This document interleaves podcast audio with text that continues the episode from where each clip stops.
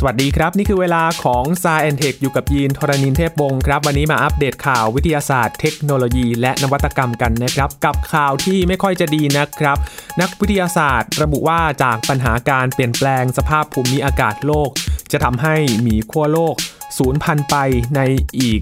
80 ปีข้างหน้าหรือประมาณปี 2100 ครับ และความคืบหน้าในการพัฒนาวัคซีนนะครับของนักวิจัยที่มหาวิทยาลัยออกฟอร์ดปรากฏว่าส่งสัญญาณดีเลยทีเดียวครับ แล้วก็เตรียมที่จะทดลองในเฟสสุดท้ายเร็วๆนี้ครับ และจากโควิด -19 ทำให้มีการพัฒนาเรื่องของการ บริการแบบไร้สัมผัสกันมากขึ้นนะครับ อย่างสนามบินก็เช่นเดียวกันในสหรัฐอเมริกามาเปิดให้บริการแบบไร้สัมผัส รองรับความปกติแบบใหม่ในยุคโควิด -19 และที่กรุงเทพมหานครของเราครับ เราจะได้ใช้บริการป้ายรถเมย์อัจฉริยะในเร็วๆนี้แล้วจะเป็นอย่างไรติดตามได้ในสายเอ็นเทควันนี้ครับ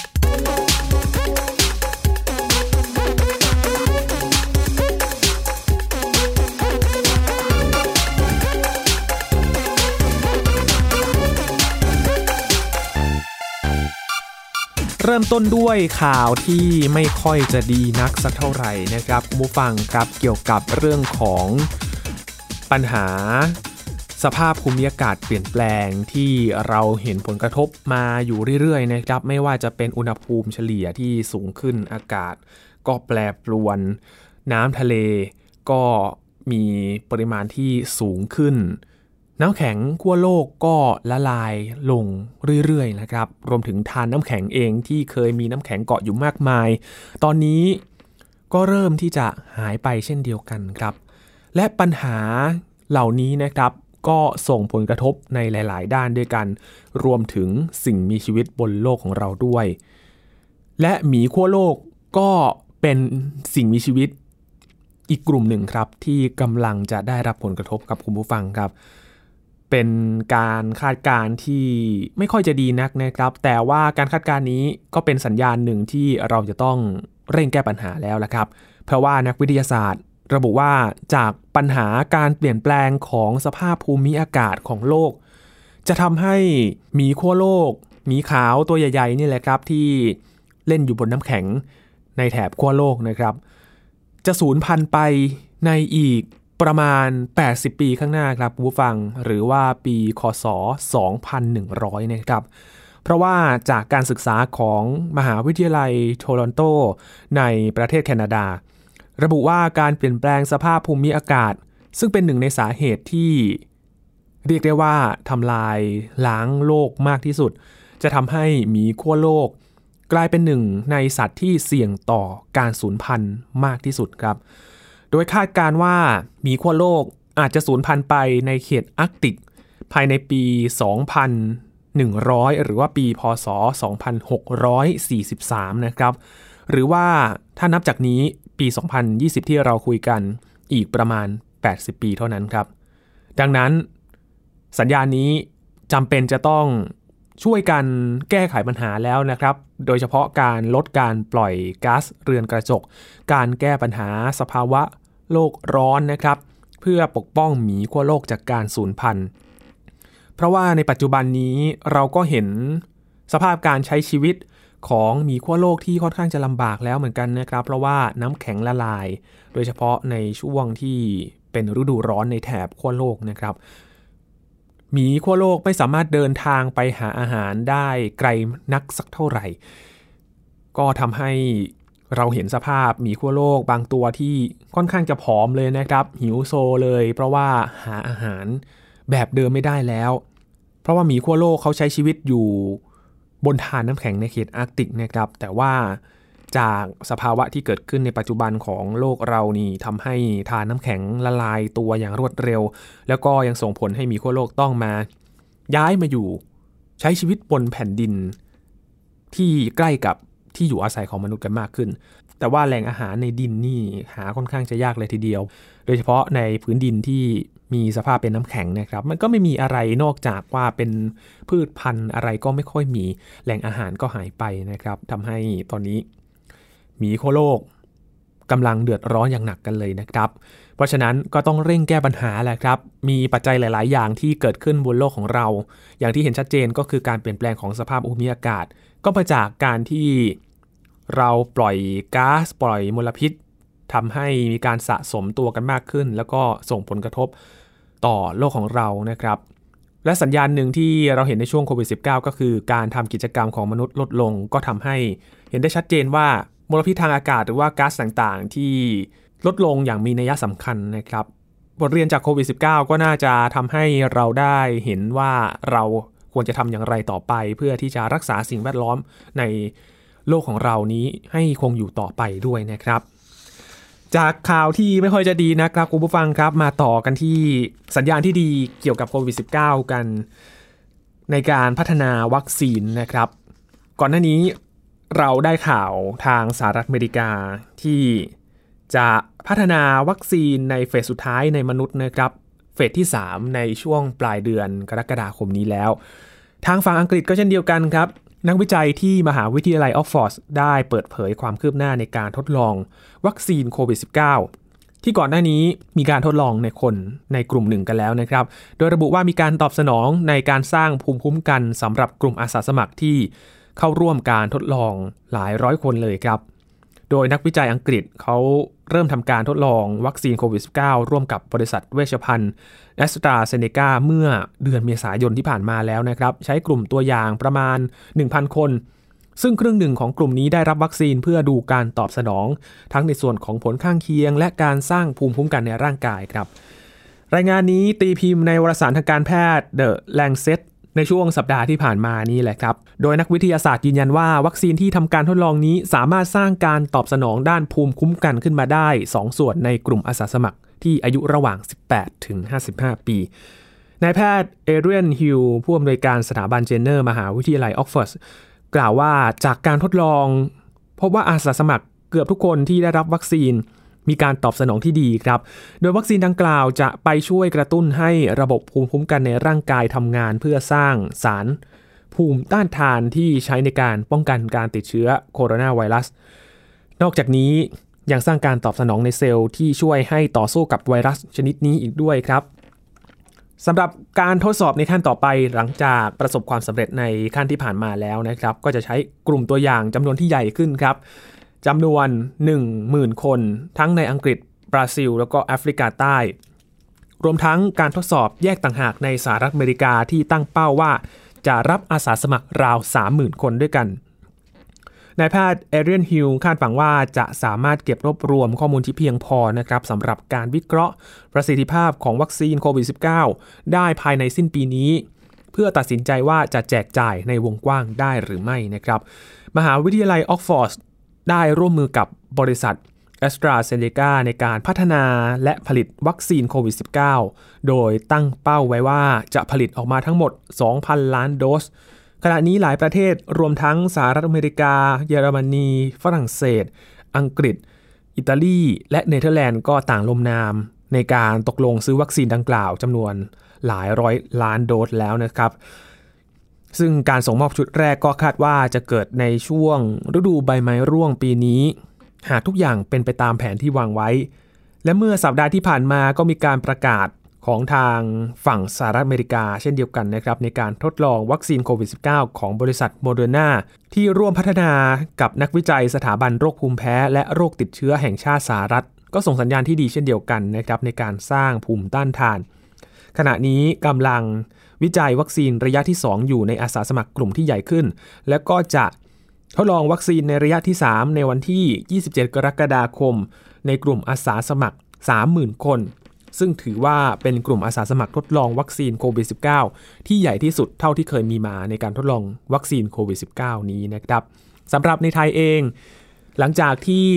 ทดลองในลิงแล้วนะครับ ก็เตรียมที่จะทดลองในคนเช่นเดียวกันในช่วงเดือนตุลาคมนี้ สิงหากันยายนนี้นะครับก็จะเป็นช่วงเวลาที่ทางสถาบันวิจัยที่ทำการทดลองวัคซีนนะครับ ก็จะประกาศรับอาสาสมัครนะครับ ในการทดลองในคนเร็วๆนี้นะครับ ก็รอติดตามกัน จะเห็นได้ว่าการทดลองวัคซีน ทั่วทุกมุมโลกในขณะนี้นะครับ มีสัญญาณที่ดีหลายตัวเลยนะครับ ทั้งในจีนเอง อย่างอังกฤษ ที่ออกฟอร์ดเองที่เป็นข่าวล่าสุด แล้วก็ที่สหรัฐอเมริกา รวมถึงในไทยเองนะครับ ตอนนี้มีวัคซีนหลายตัวมาก ๆ เลยครับ ที่อยู่ในระหว่างการทดลอง ก็หวังว่าจะได้ผลที่ดีแล้วก็มาช่วยสร้างภูมิคุ้มกันให้กับมนุษย์ในการรับมือกับโควิด -19 โดยเร็วนะครับ และอีกผลกระทบหนึ่งที่เกิดขึ้นกับโควิด -19 ครับทำให้การใช้ชีวิตของเราเปลี่ยนไปอย่างมากเลยนะครับ การให้บริการร้านค้าต่างๆ ตอนนี้ จะเห็นได้ว่าเป็นในรูปแบบใหม่ที่เราไม่คุ้นเคยกัน เพื่อที่จะรักษามาตรฐานความปลอดภัย และก็สุขอนามัยที่ดีในช่วงนี้นะครับ เพราะว่าโควิด -19 ยังไม่หมดไปการระบาด ก็ยังคงน่าเป็นห่วงอยู่ในหลายประเทศ ตัวเลขของผู้ติดเชื้อก็สูงขึ้นเรื่อยๆนะครับ ตอนนี้ก็ทะลุ 15 ล้านรายเข้ามาแล้ว และอีกอย่างหนึ่งที่เราเห็นจากการปรับตัวกับการใช้ชีวิตรูปแบบใหม่นะครับ นั่นก็คือที่สหรัฐอเมริกาครับ สนามบินไร้สัมผัสครับ เอ๊ะ ไร้สัมผัสแบบไหนนะครับ มาติดตามกัน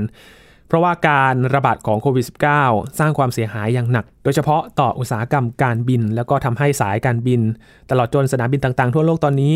ต้องปรับลดค่าใช้จ่ายในด้านต่างๆ ลงนะครับ ยกเว้นค่าใช้จ่ายในด้านประชาสัมพันธ์ เพื่อความมั่นใจแก่ผู้โดยสารที่จะเดินทางในช่วงการระบาดใหญ่นี้ จะเห็นได้ว่า ตอนนี้ไฟบินในประเทศไทยก็มีน้อยนะครับ ยังไม่ได้เปิดมากสักเท่าไหร่ แล้วก็การให้บริการของสายการบินก็เปลี่ยนแปลงไปอย่างไกลที่เดินทางไปต่างจังหวัดตอนนี้ ก็จะไม่ได้มีบริการอาหารบนเครื่องบินแล้วนะครับ นี่ก็เป็นอีกหนึ่งบริการที่ต้องปรับตัวกันไป อย่างที่ท่าอากาศยานนานาชาติ Dallas Fort Worth ครับ ทางประธานบริหารของสนามบินแห่งนี้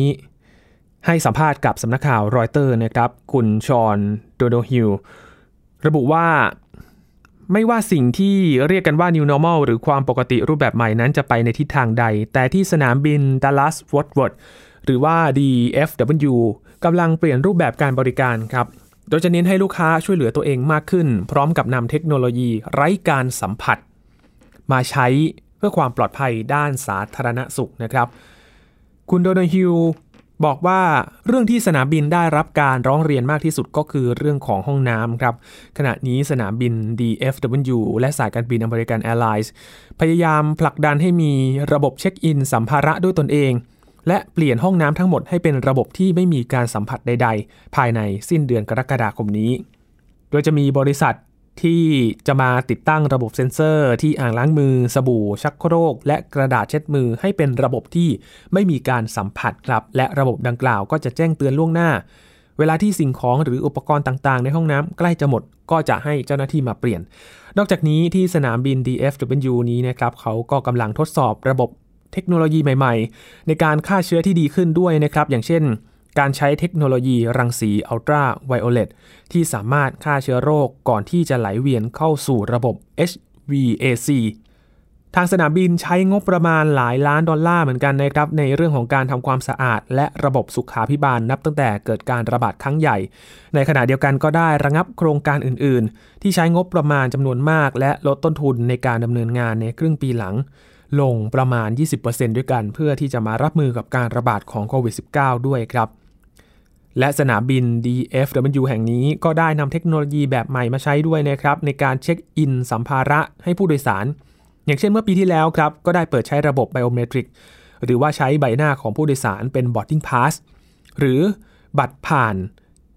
บัตรอนุญาตให้ขึ้นเครื่องบินนะครับสำหรับเที่ยวบินระหว่างประเทศ และก็ใช้เทคโนโลยีเวลิสแกนสำหรับผู้โดยสารที่เดินทางมาถึง ขณะที่สายการบิน Delta Airlines ก็เปิดอาคารไบโอเมตริกแห่งแรกในสหรัฐอเมริกาที่แอตแลนตาเมื่อปี 2561 ที่ผ่านมา และสนามบินบางแห่งในยุโรป และเอเชียก็ใช้เทคโนโลยีจดจำใบหน้าด้วยเช่นเดียวกันนะครับ นอกจากนี้ทางสนามบินยังทดสอบเทคโนโลยีระบบไร้การสัมผัสในการตรวจวัดอุณหภูมิของพนักงานด้วยเช่นเดียวกัน ได้เห็นความแปลกใหม่กันมากขึ้นแล้วนะครับ ในสนามบินในบางแห่งนะครับที่ มีการปรับตัวรองรับกับการใช้ชีวิตแบบปกติใหม่นะครับ จริง ๆ เทคโนโลยีอย่างสแกนใบหน้าเองที่มาใช้เป็น boarding pass เราก็เห็นมาสักระยะหนึ่งแล้วนะครับ แต่ว่าการระบาดของโควิด -19 ครับ จะกลายเป็นตัวเร่งที่ทำให้เทคโนโลยีเหล่านี้ถูกนำมาใช้เร็วขึ้น และไม่นานครับก็จะครอบคลุมทุกสนามบินทุกแห่งทั่วโลกนะครับที่มีการให้บริการ ในเทคโนโลยีไร้การสัมผัสนะครับเพื่ออำนวยความสะดวกให้กับผู้โดยสาร แล้วก็สร้างมาตรฐานความปลอดภัยในเรื่องของสุขอนามัยกันด้วยนะครับกลับมาที่ประเทศไทยกันครับ มาที่กรุงเทพมหานครต่อเนื่องกันกับเทคโนโลยีอัจฉริยะเนี่ยครับ คุณผู้ฟังที่อยู่ในกรุงเทพมหานครและเดินทางด้วยรถเมล์เร็วๆนี้ครับ เราจะได้เห็นโฉมใหม่ของป้ายรถเมล์ครับ ที่พลิกโฉมครั้งใหญ่กันเลยครับ โดยจะเป็นป้ายรถเมล์อัจฉริยะที่ทันสมัยมากขึ้นครับ เพราะว่าทางกทม มีการปฏิรูปป้ายรถเมล์ใหม่ทั่วกรุงเทพ เพื่อที่จะสามารถช่วยเช็คเวลาการเดินรถด้วย แล้วก็สามารถชาร์จมือถือได้นะครับ รวมถึงเล่นโซเชียลฟรี เพราะว่ามี Wi-Fi ทุกป้ายเลยนะครับ ซึ่งก็จะมีความทันสมัยมากขึ้นเร็วๆนี้เลยแหละครับ ที่เราจะได้ใช้จริงในประเทศไทย โดยจะเริ่มให้บริการ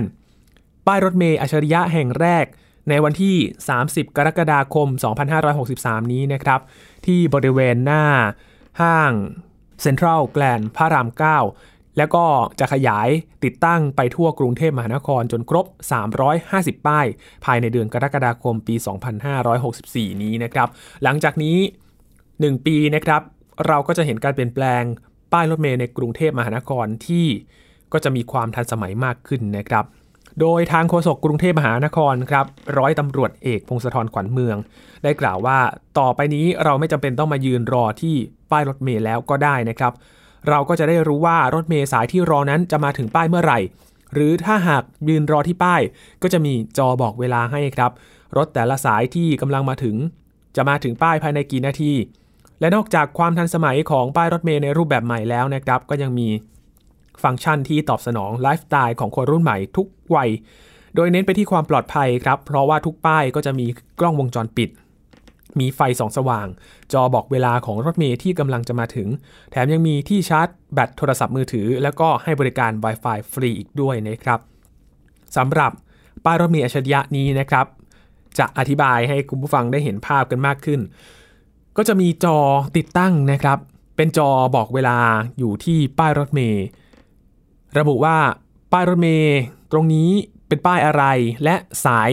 รถเมล์ที่กำลังจะมาถึงเนี่ยจะมาภายในอีกกี่นาทีนะครับ นอกจากนี้ก็ยังมีจุดที่ให้เราได้ชาร์จโทรศัพท์มือถือ แล้วก็มีตัวปล่อยสัญญาณ Wi-Fi ให้เราได้เล่นอยู่ที่ป้ายรถเมล์กันด้วยนะครับ มีความทันสมัยมาก ๆ เลย ภาพเหล่านี้ที่เราหวังไว้นานแล้วนะครับ ว่าจะมีป้ายรถเมล์อัจฉริยะ ตอนนี้ใกล้จะเป็นจริงแล้วนะครับ รอติดตามกันได้ในช่วง 1 ปีนับจากนี้นะครับ เราก็จะได้ใช้บริการรถเมล์กับป้ายรถเมล์อัจฉริยะเร็วๆนี้กันแล้วนะครับคุณผู้ฟังครับช่วงนี้พักกันสักครู่นะครับ ช่วงหน้ามาติดตามเรื่องราวของการบันทึกข้อมูล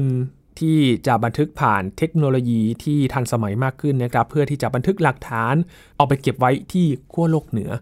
จะเอาไปเก็บอย่างไรติดตามได้ในช่วงหน้ากับสายแอนเทคครับ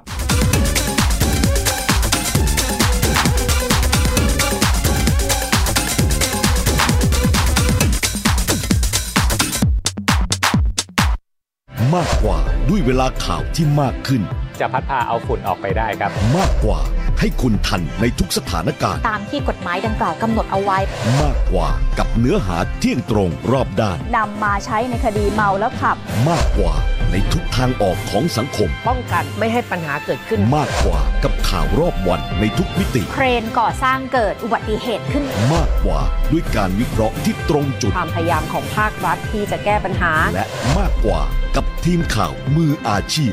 ข่าวไทย PBS ให้คุณได้มากกว่า ที่คุณอย่ามาถามอะไรที่ search เจอใน Google เออ ถามกูรูในสิ่งที่ Google ไม่มี TCAS keyword สำคัญเลย ครับ TCAS คือระบบการคัดเลือกค่ะ ดังนั้นถ้าเราบ่นกันเรื่องของการสอบที่ซ้ำซ้อน มันไม่ได้เกี่ยวโดยตรงกับ TCAS อ๋อ เราไปโทษ TCAS เขาไม่ได้ไม่ได้ เพราะเขาไม่ใช่ข้อสอบ ถูกต้อง TCAS คือระบบการคัดเลือก อยากให้ฟังจะได้รู้จากกูรูด้านการศึกษา โดยนัทยาเพชรวัฒนา และวรเกียดนิ่มมาก ในรายการทีคุณทีแคสทุกวันเสาร์ 16 นาฬิกา ทางไทย PBS Digital Radio ฟังสดหรือย้อนหลังทางแอปพลิเคชันไทย PBS Radio และ w w w t h a i PBS Radio com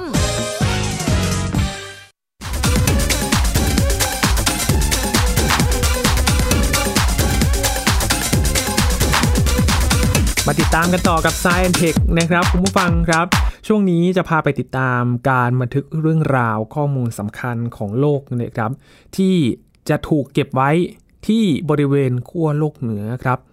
เอ๊ะเรื่องราวต่างๆ เหล่านี้จะไปเก็บได้ยังไงนะครับ ถ้าหากวันหนึ่งครับอารยธรรมของโลกเรา